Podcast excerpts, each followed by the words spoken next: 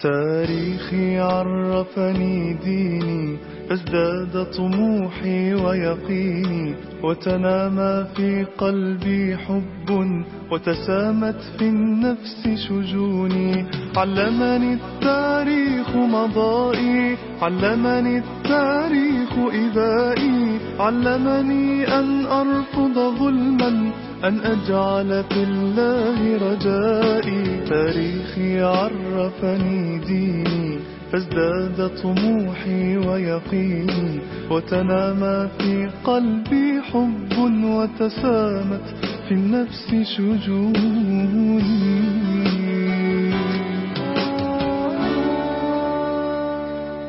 السلام عليكم ورحمة الله وبركاته وأهلا بكم ومرحبا مع علمني التاريخ. حديثي اليوم سيكون عن قصة مؤلمة شديدة الألم.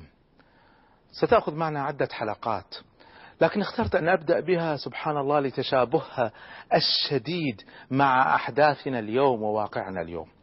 قبل أن أتحدث عن سقوط الأندلس دعوني فقط أن أذكر عن الهدف من هذه الدروس.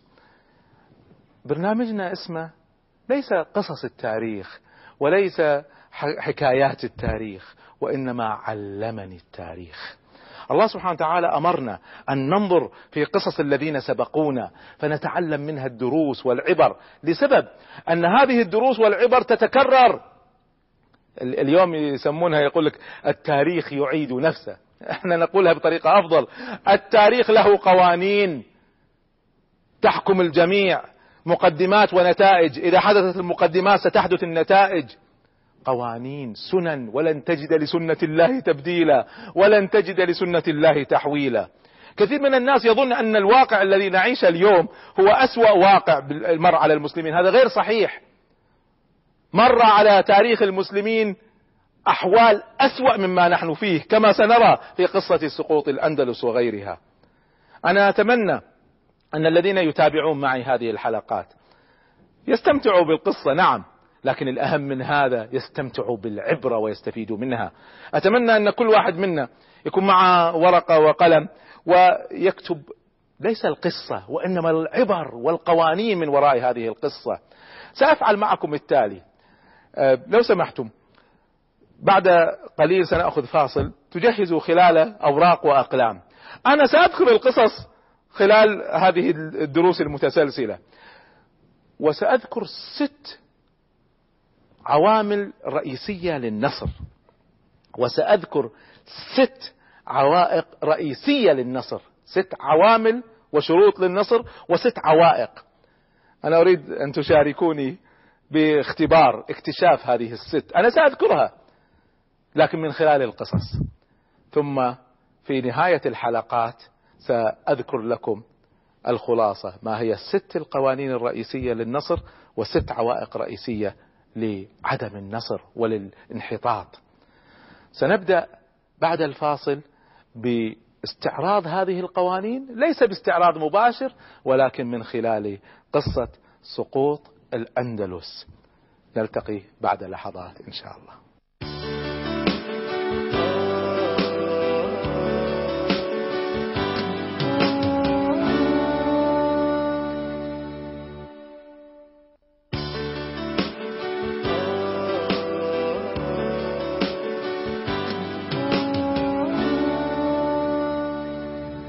أهلا بكم مرة أخرى مع علمني التاريخ. أسباب النصر كثيرة وأسباب السقوط والانحدار أيضا كثيرة.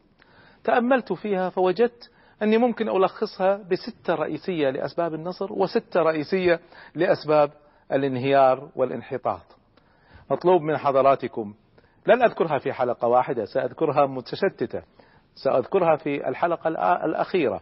مطلوب منكم أن تتابعوا معي هذه القصص وحاولوا أن تستنتجوا وتلخصوا الأسباب. سأذكرها لكنها مفتتة وموزعة في كل الحلقات. واخترت أن أبدأ بقصة الأندلس لأني عشت معها فترة طويلة عندما ألفت كتابي عن تاريخ الأندلس.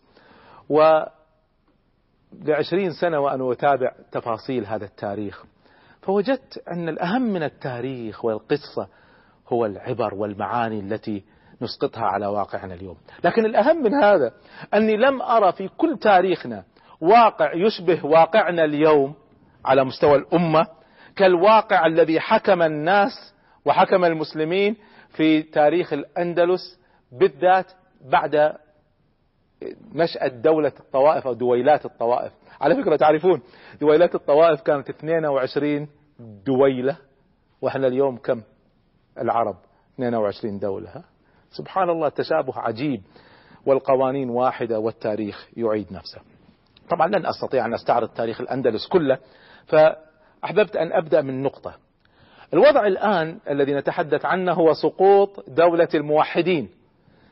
دولة الموحدين في المغرب العربي هي التي حافظت على المسلمين في الأندلس. وعلى فكرة هذه ظاهرة عامة المسلمين في الأندلس كل ما تورطوا دعوا الناس اللي في المغرب يساعدونهم.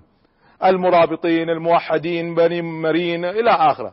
سنجد هذا ظاهرة واضحة فيهم. دولة الموحدين التي كانت تحكم المغرب العربي وتسند المسلمين في الأندلس سقطت بعد معركة أو موقعة العقاب. وبعد ذلك سقطت مدن المسلمين الواحدة تلو الأخرى. حتى توج الأمر بسقوط قرطبة. العاصمة حاضرة الإسلام وعاصمة الخلافة سقطت قرطبة. أهم مدينة في الأندلس على الإطلاق. طبعا بعدها سقطت جيان في سنة 643 هجرية أو 1245 ميلادية. ولم يبقى في الأندلس إلا ولايتان كبيرتان فقط. الأولى هي غرناطة وتقع في الجنوب الشرقي. وتمثل حوالي 15 بالمئة فقط من بلاد الأندلس. والولاية الثانية هي ولاية أشبيلية وتقع في الجنوب الغربي نسبيا من الأندلس أو في جنوب الوسط من الأندلس. وتمثل أشبيلية حوالي 10% من أرض الأندلس. طبعا العجيب أن بعد سقوط هذه العاصمة وهذه المدن الرئيسية يظل الإسلام في بلاد الأندلس مدة تقارب 250 سنة 250 سنة بعد هذه الأحداث تسقط غرناطة. نشير إشارات سريعة. في نفس العام التي سقطت فيه جيان وفي وفينيسيا آه، في سنة آه، في هذه السنة سنة 643 هجرية أو 1245 ميلادية يأتي إلى شمال الأندلس ملك نصراني متعصب اسمه فرناندو الثالث. الثالث. آه، كما أن المسلمين كانوا متقسمين شمال الأندلس ما كانت دولة واحدة للنصارى كان عدة دويلات. منها اكبرها دولة قشتال ويرأسها فرناندو الثالث ملك قشتالة ويبدأ يراسل ابن الأحمر. ابن الأحمر هو الذي كان يتزعم ولاية غرناطة. وابن الأحمر هو محمد ابن يوسف ابن نصر ابن الأحمر. على فكرة هو ليس اسمه ابن الأحمر سمي بابن الأحمر بسبب احمرار شعره فما كان اسما له بل لقب فانتشر هذا الاسم عندهم. له ولأبنائه من بعده حتى استمر لقب ابن الأحمر وحكم بني الأحمر هؤلاء إلى نهاية حكم المسلمين في غرناطة. قشتالة أكبر دولة أو دويلة نصرانية عقدت اتفاقية مع غرناطة. ووافق عليها ابن الأحمر بسبب الذل والضعف الذي هو فيه وكانت بنود المعاهدة بينهما كالتالي. أولا يدفع ابن الأحمر الجزية إلى ملك قشتالة ثانيا يحضر ابن الأحمر بلاط فرناندو كأحد الولاة على البلاد بحيث تكون غرناطة تابعة لقشتالة ضمنا. ثالثا تحكم غرناطة من قبل ابن الأحمر باسم ملك قشتالة علانية. إذا رسميا قانونيا غرناطة تابعة لقشتالة. لكنها فعليا ليس فيها نصارى ليس فيها حكم نصراني ولا جيش نصراني لكن تبعية سياسية. رابعا وهذا من الخطورة الشديدة. تريد السلام معنا؟ هكذا اشترط ملك قشتالة فرناندو.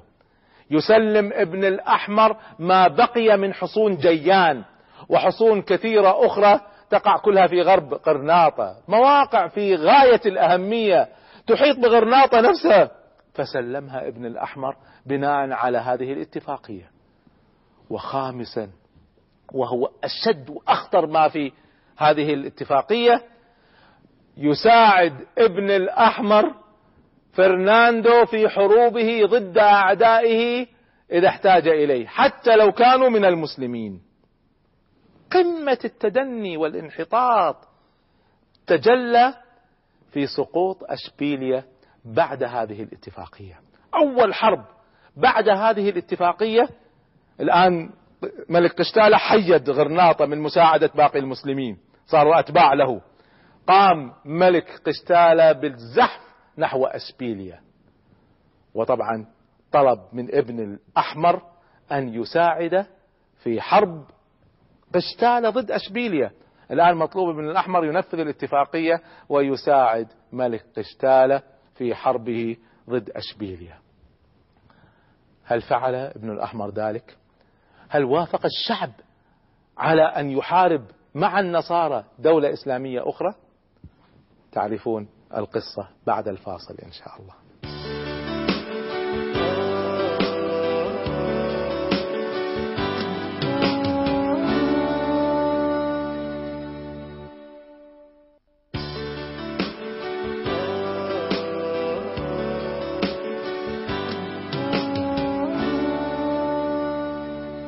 أهلا ومرحبا بكم مرة أخرى مع علمني التاريخ. نحن نتحدث عن إسقاطات أحداث سقوط الأندلس على واقعنا اليوم. ونحن في قصة سقوط الأندلس قلنا سقطت كل الولايات الإسلامية في يد النصارى وبقيت ولايتان فقط. أشبيلية وغرناطة. ثم قام ملك قشتالة اللي هي أهم دولة نصرانية في شمال الأندلس باتفاقية مع ابن الأحمر ملك غرناطة يلتزم فيها ابن الأحمر التبعية السياسية لقشتالة ويتعهد أيضا بمساعدة قشتالة ضد أعدائها. ويستغل فرناندو الثالث ملك قشتالة هذا الأمر فيهجم على أشبيليا. ويطلب من ابن الأحمر أن يساعده في حربها وفق طبعا بنود المعاهدة التي ذكرناها سابقا. والتزاما صاغرا بها ودوسا بالأقدام دوسا بالأقدام لتعاليم الإسلام وشريعة الإسلام وضربا لرابطة النصرة والأخوة الإسلامية وموالاة للنصارى وأعداء الإسلام. ما كان من ابن الأحمر إلا أن سمع وأطاع وبكامل عدته يتقدم فرسان المسلمين الذين يتقدمون بدورهم أمام جيوش قشتالة جيش المسلمين في المقدمة. نحو أشبيليا ضاربين حصارا طويلا وشديدا حولها. مما يثير الحيرة والدهشة ويدعو للتعجب والحسرة. هو ليس موقف ابن الأحمر هذا الخائن وإنما موقف شعب غرناطة الذي هو قوة ابن الأحمر وجيش ابن الأحمر. كيف يرتضي فعلته تلك ويوافقه عليها ويخرج معه في الجيش ويتحرك الجيش الغرناطي؟ مع الجيش القشتالي ويحاصرون المسلمين في أشبيليا ليس لشهر ولا شهرين هذا الحصار.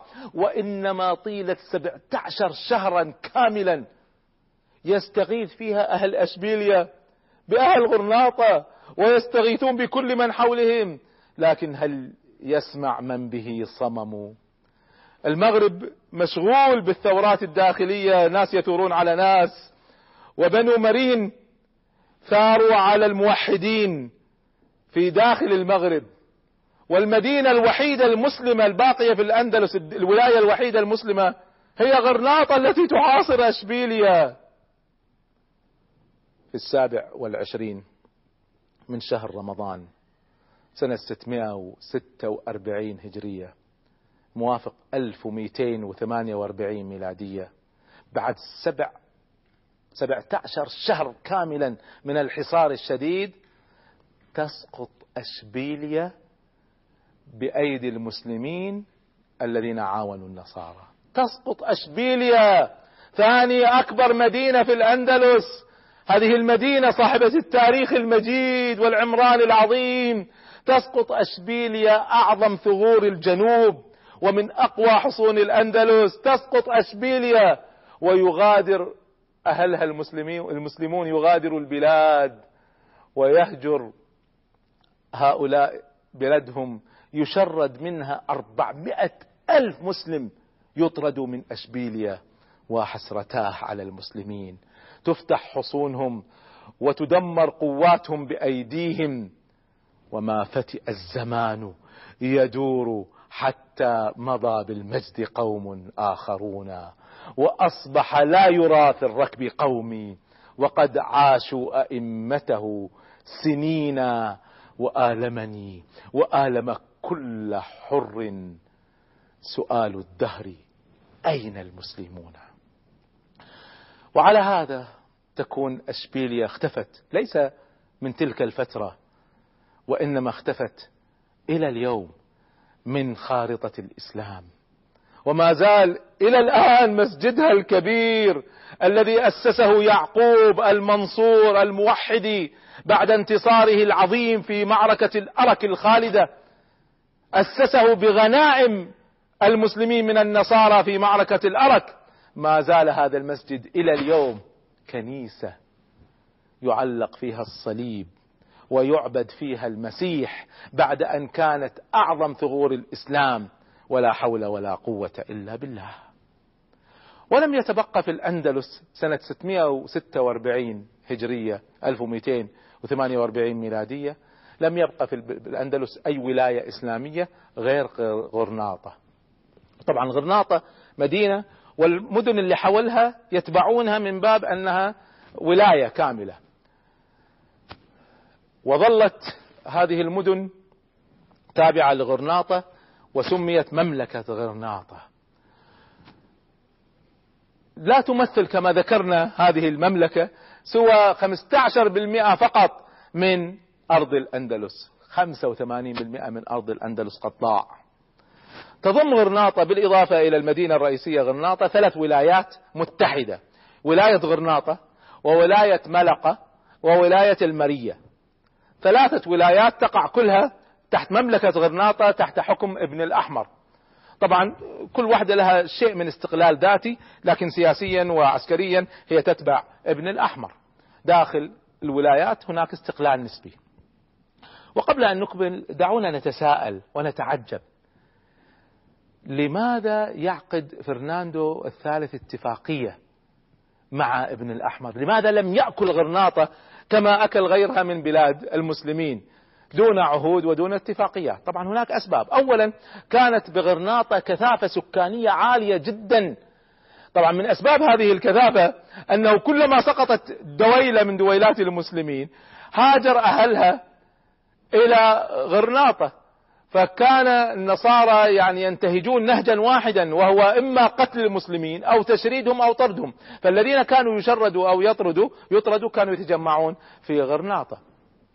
فالذين تجمعوا في غرناطة يعني بسبب سقوط مدنهم في أيدي النصارى تجمعوا كلهم في جنوب الشرقي في غرناطة. السبب الثاني طبعا يقال إن وصلت الأعداد أكثر من مليون نسمة سكان غرناطة. ثم كانت غرناطة لها حصون منيعة جدا دعمت على مدى السنين وكانت يعني متعبة لكل من يحاول أن يفتحها. الأمر الثالث أنها كانت تقع في الجنوب الشرقي عند البحر المتوسط فقريبة جدا من بلاد المغرب العربي وكانت قامت في بلاد المغرب العربي كما ذكرنا دولة إسلامية جديدة هي دولة بني مرين التي ثارت على الموحدين الذين ثاروا على المرابطين. هذه دولة بني المرين كانت دولة سنية تقوم على التقوى وكانت بين الحين والآخر تساعد غرناطة. ومن هنا هذه العوامل المجتمعة جعلت غرناطة تصمد. ومن هنا وافق فرناندو الثالث على عقد هذه الاتفاقية. لكن طبعا هذا ما كان يمنع أنه بين حين وآخر كان النصارى القشتاليون بقيادة فرناندو الثالث ومن تبعه طبعا من ملوك النصارى كانوا يخونون العهد مع ابن الأحمر. فيهجمون على بعض المدن ويحتلونها ويحاولون أخذ بعض الحصون. وكان ابن الأحمر طبعا يحاول أن يسردها لكن بدون فائدة. فبدأت غرناطة قد تتقلص شيئا فشيئا. الخيانة أحد عوائق النصر الرئيسية. رأيناها في خيانة غرناطة. لأشبيليا ملك فاسد أحد عوائق النصر حاكم فاسد. رأيناها في ابن الأحمر. مزيد من عوائق النصر وأسباب النصر نتحدث عنها في لقاء قادم إن شاء الله مع الحديث عن كيف سقطت غرناطة نفسها. فإلى أن نلتقي أستودعكم الله. والسلام عليكم ورحمة الله وبركاته.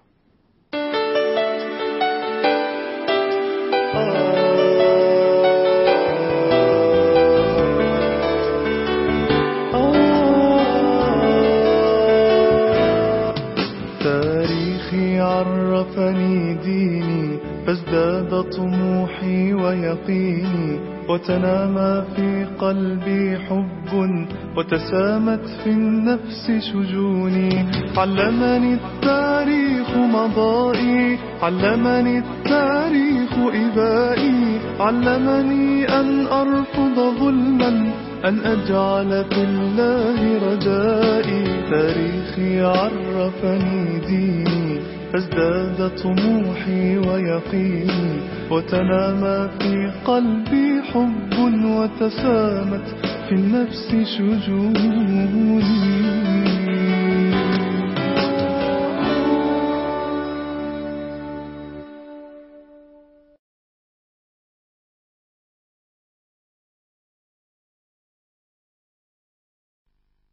تاريخي عرفني ديني فازداد طموحي ويقيني وتنامى في قلبي حب وتسامت في النفس شجوني.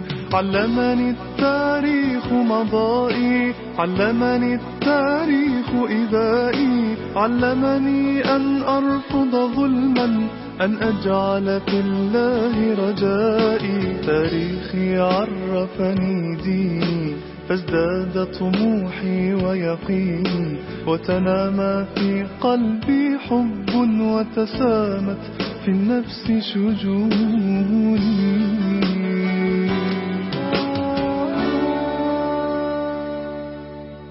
السلام عليكم ورحمة الله وبركاته وأهلا بكم ومرحبا مع علمني التاريخ. نستعرض في هذا التاريخ قصصا رئيسية في تاريخ الإسلام. ونحاول أن نستخرج منها الدروس والعبر. وكنت قد طلبت منكم أن تحاولوا أن تلخصوا معي ليس القصص وإنما الدروس والعبر. وطلبت منكم أن تركزوا معي على استكشاف ست قوانين رئيسية ست أسباب رئيسية للنصر وست عوائق للنصر كذلك. حاولوا أن تستخرجوها معي من خلال هذه الدروس. وبدأت معكم في الحديث عن قصة رئيسية هي قصة سقوط الأندلس المفقود. وبينت أن اختياري لهذا الدرس الأول أو هذه الدروس الأولى في سقوط الأندلس سببها أنه لم أرى في تاريخ الإسلام أشبه بواقعنا اليوم من واقع المسلمين أيام الأندلس. تشابه عجيب.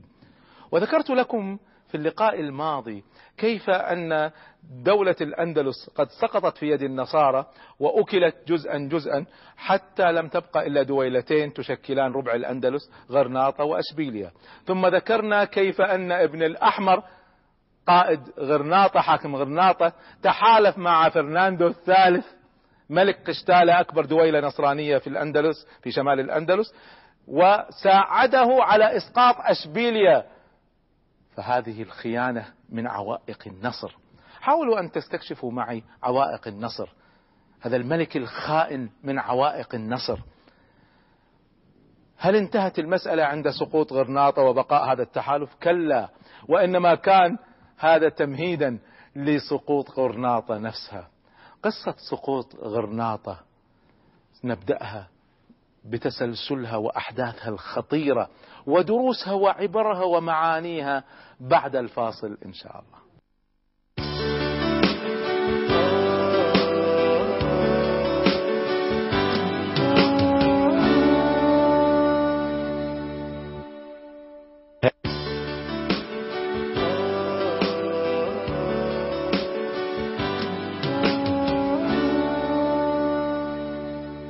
بكم ومرحبا مرة أخرى مع علمني التاريخ. ما زلت أتحدث لكم عن قصة سقوط الأندلس. ورأينا كيف أن غرناطة لم تؤسس على التقوى بل أسسها ابن الأحمر على شفا جرف هار معتمدا على صليبي لا عهد له ولا أمان. وظل ابن الأحمر حتى سنة 671 هجرية 1273 ميلادية. ظل طيلة هذه الفترة في اتفاقيات ومعاهدات ونقض لهذه الاتفاقيات من قبل النصارى وظلت هذه المسألة إلى أن في هذه السنة بدأ ملك قشتالة وكان في ذلك الوقت قد تغير إلى ألفونسو العاشر بدأ بمخالفة صريحة لبنود المعاهدة المبرمة بينه وبين ابن الأحمر. وبدأ في تجيش الجيوش لدخول غرناطة نفسها. ومن ثم إنهاء الوجود الإسلامي تماما من أرض الأندلس. لما ابن الأحمر شاف ووجد أن نفسه في هذا المأزق طبعا ما كان منه إلا أن يممم وجهه كالعادة شطر بلاد المغرب. وفي بلاد المغرب في تلك الفترة دولة جديدة إسلامية هي دولة بني مرين. وكان عليها رجل اسمه يعقوب ابن منصور المريني يسمى المريني تمييزا له عن يعقوب ابن منصور الموحدي اللي كان في دولة الموحدين. كلاهما كانوا على شاكلة واحدة كلاهما من علماء المسلمين ومن عظماء المسلمين كلاهما من كبار القادة في تاريخ الإسلام. يعقوب ابن منصور المريني رجل شدائد كان صالحا كان كريما شجاعا خطيبا مفوها.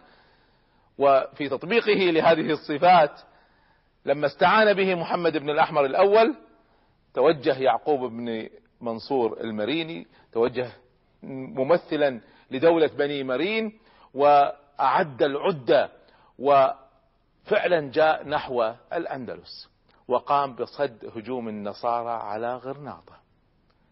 للأسف تعودت بلاد الأندلس استيراد النصر من خارج الأندلس.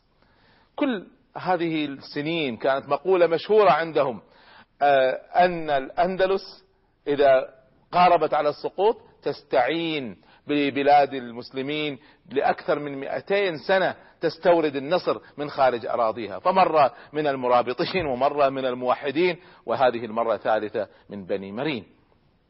طبعا هذا لا يمكن أن يستقيم لا يمكن أن يستقيم أن تنفق أموال ضخمة جدا في بناء قصور في غرناطة.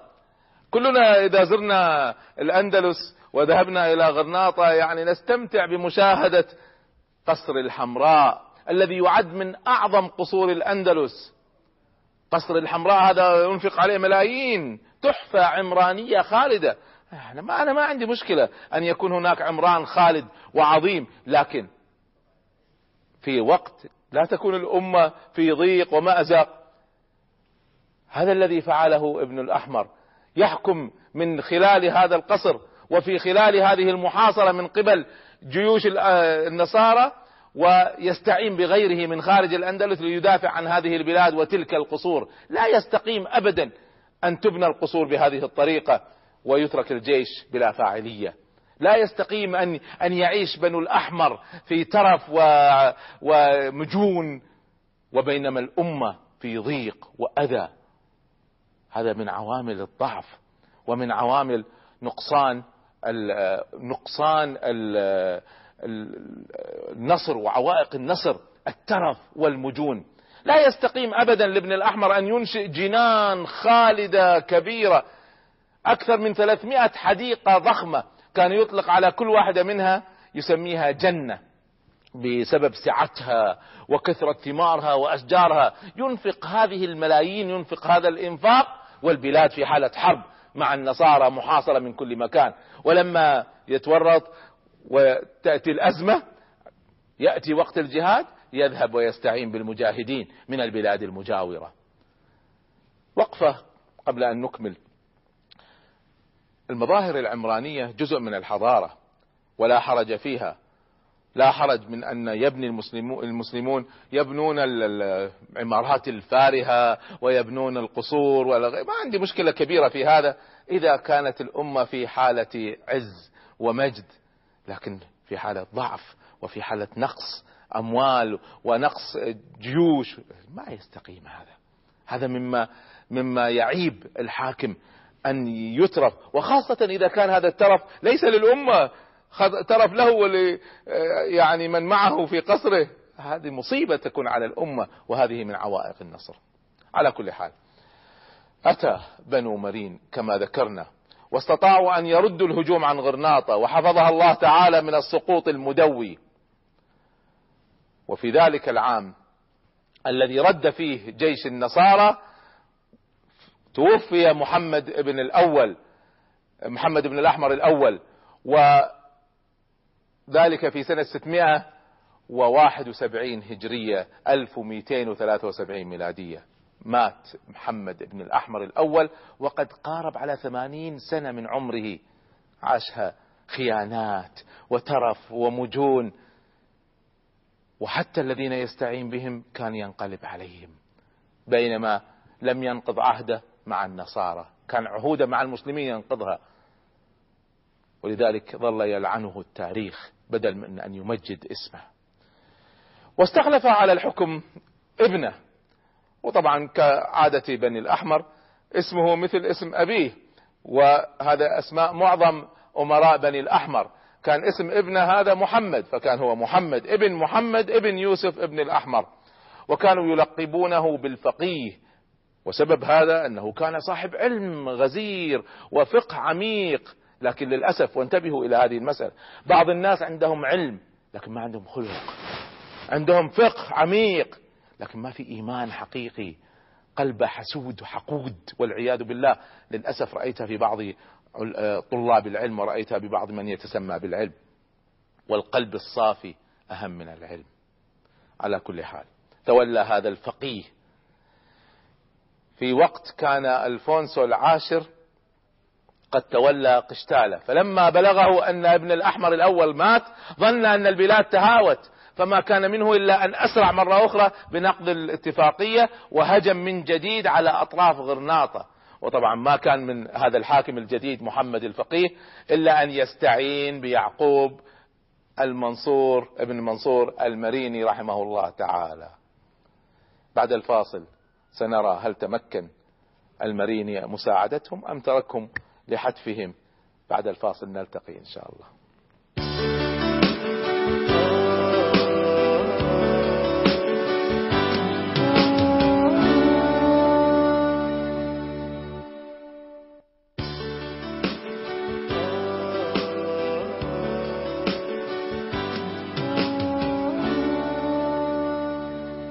أهلا بكم ومرحبا مرة أخرى مع علمني التاريخ وما زلت معكم ومع تسلسل أحداث سقوط الأندلس لما فيها من محاكاة لواقعنا اليوم.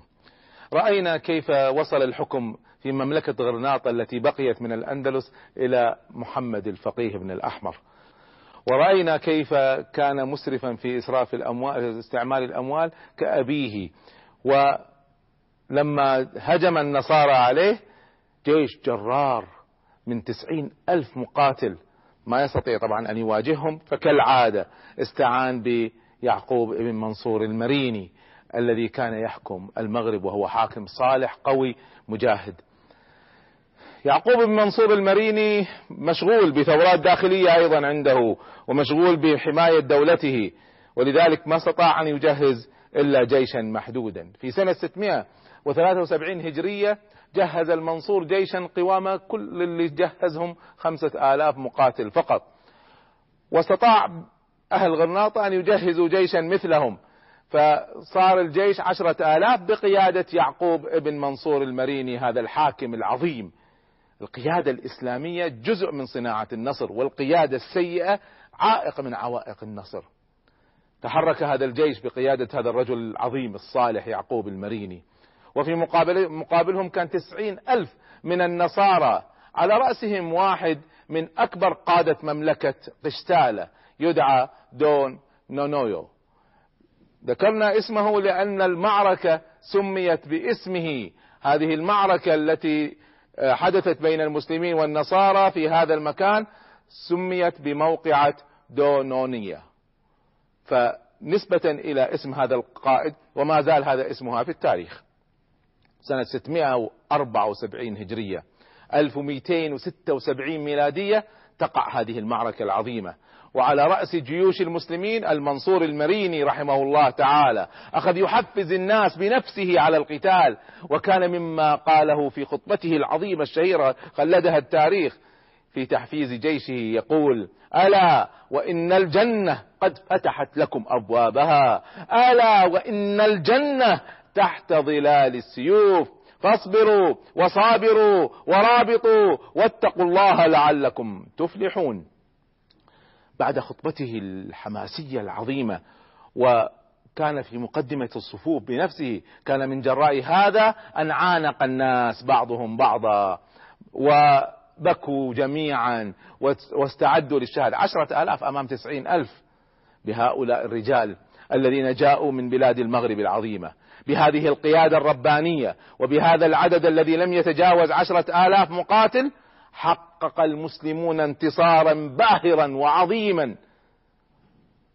قتل من النصارى ست آلاف مقاتل وتم أسر ثمانية آلاف آخرين وقتل دون نونيو قائد المعركة قائد قشتالة في هذه الموقعة. وفر الباقون. وغنم المسلمون غنائم لا تحصى. ما انتصر المسلمون منذ موقعة الأرك في سنة 591 هجرية 1195 ميلادية إلا في هذه الموقعة في سنة 674 هجرية 1276 ميلادية. فأول نصر عظيم يحققه المسلمون فكانت فتوحات عظيمة جدا. الفتوحات بعد هذه المعركة بعد الموقعة هذه انقسم جيش المسلمين إلى نصفين. نصف توجه إلى جيان وكان على رأسه ابن الأحمر. ففتح جيان وانتصر عليهم جيان التي ضاعت من المسلمين الآن لفترة طويلة. والنصف الآخر على رأسه هذا القائد العظيم المنصور المريني توجه إلى اشبيلية التي ضاعت من المسلمين. فإذا به يحرر اشبيلية ويصالح أهلها على الجزية. ثم بعد ذلك لم يكتفي يعقوب المريني بهذا بل توجه إلى قرطبة عاصمة المسلمين التي ضاعت الآن. هجوم معاكس من المسلمين لأول مرة. انظروا ماذا تفعل القيادة الإسلامية وانظروا ماذا فعلت القيادات الخائنة. فيتجه نحو قرطبة ويحاصرها. ولكنه لا يفتحها لكنها توافق على الاستسلام مقابل الجزية. فيدفعون الجزية عن يد وهم صاغرون. أمر والله في غاية الغرابة والعجب. يحرر قرطبة وجيان وإشبيلية وجيش لا يتعدى خمسة آلاف مقاتل. فما أن يحقق منصور المريني هذه الانتصارات ويجمع هذه الغنائم التي لا حصر لها حتى يعطي وفي غاية الورع ومنتهى الزهد يعطي كل الغنائم لأهل الأندلس من غرناطة ويعود إلى المغرب ولا يأخذ معه شيئا. تماما مثل ما فعل يوسف بن تشفين رحمه الله تعالى بعد موقعة الزلاقة العظيمة. يحق للإنسان أن يفخر بهؤلاء وبحق كانوا هؤلاء هم الرجال المنصورون. مرة أخرى نحن نتحدث ليس عن قصة وإنما عن معاني. الأمة إذا صلحت وجاء قائد صالح تنتصر والأمة إذا فسدت وكما تكون يولى عليكم وجاءها من يقودها بفساد تنهار وتنهزم وقد رأينا هذا في ذلك الوقت ويتكرر في زماننا هذا.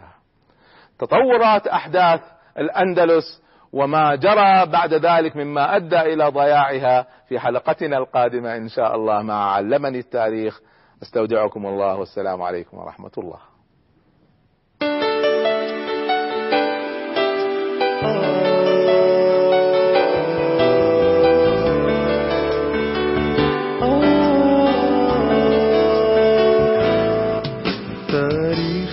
عرفني ديني. فازداد طموحي ويقيني وتنامى في قلبي حب وتسامت في النفس شجوني. علمني التاريخ مضائي علمني التاريخ إبائي. علمني أن أرفض ظلما أن أجعل في الله رجائي. تاريخي عرفني ديني. فازداد طموحي ويقيني وتنامى في قلبي حب وتسامت في النفس شجوني.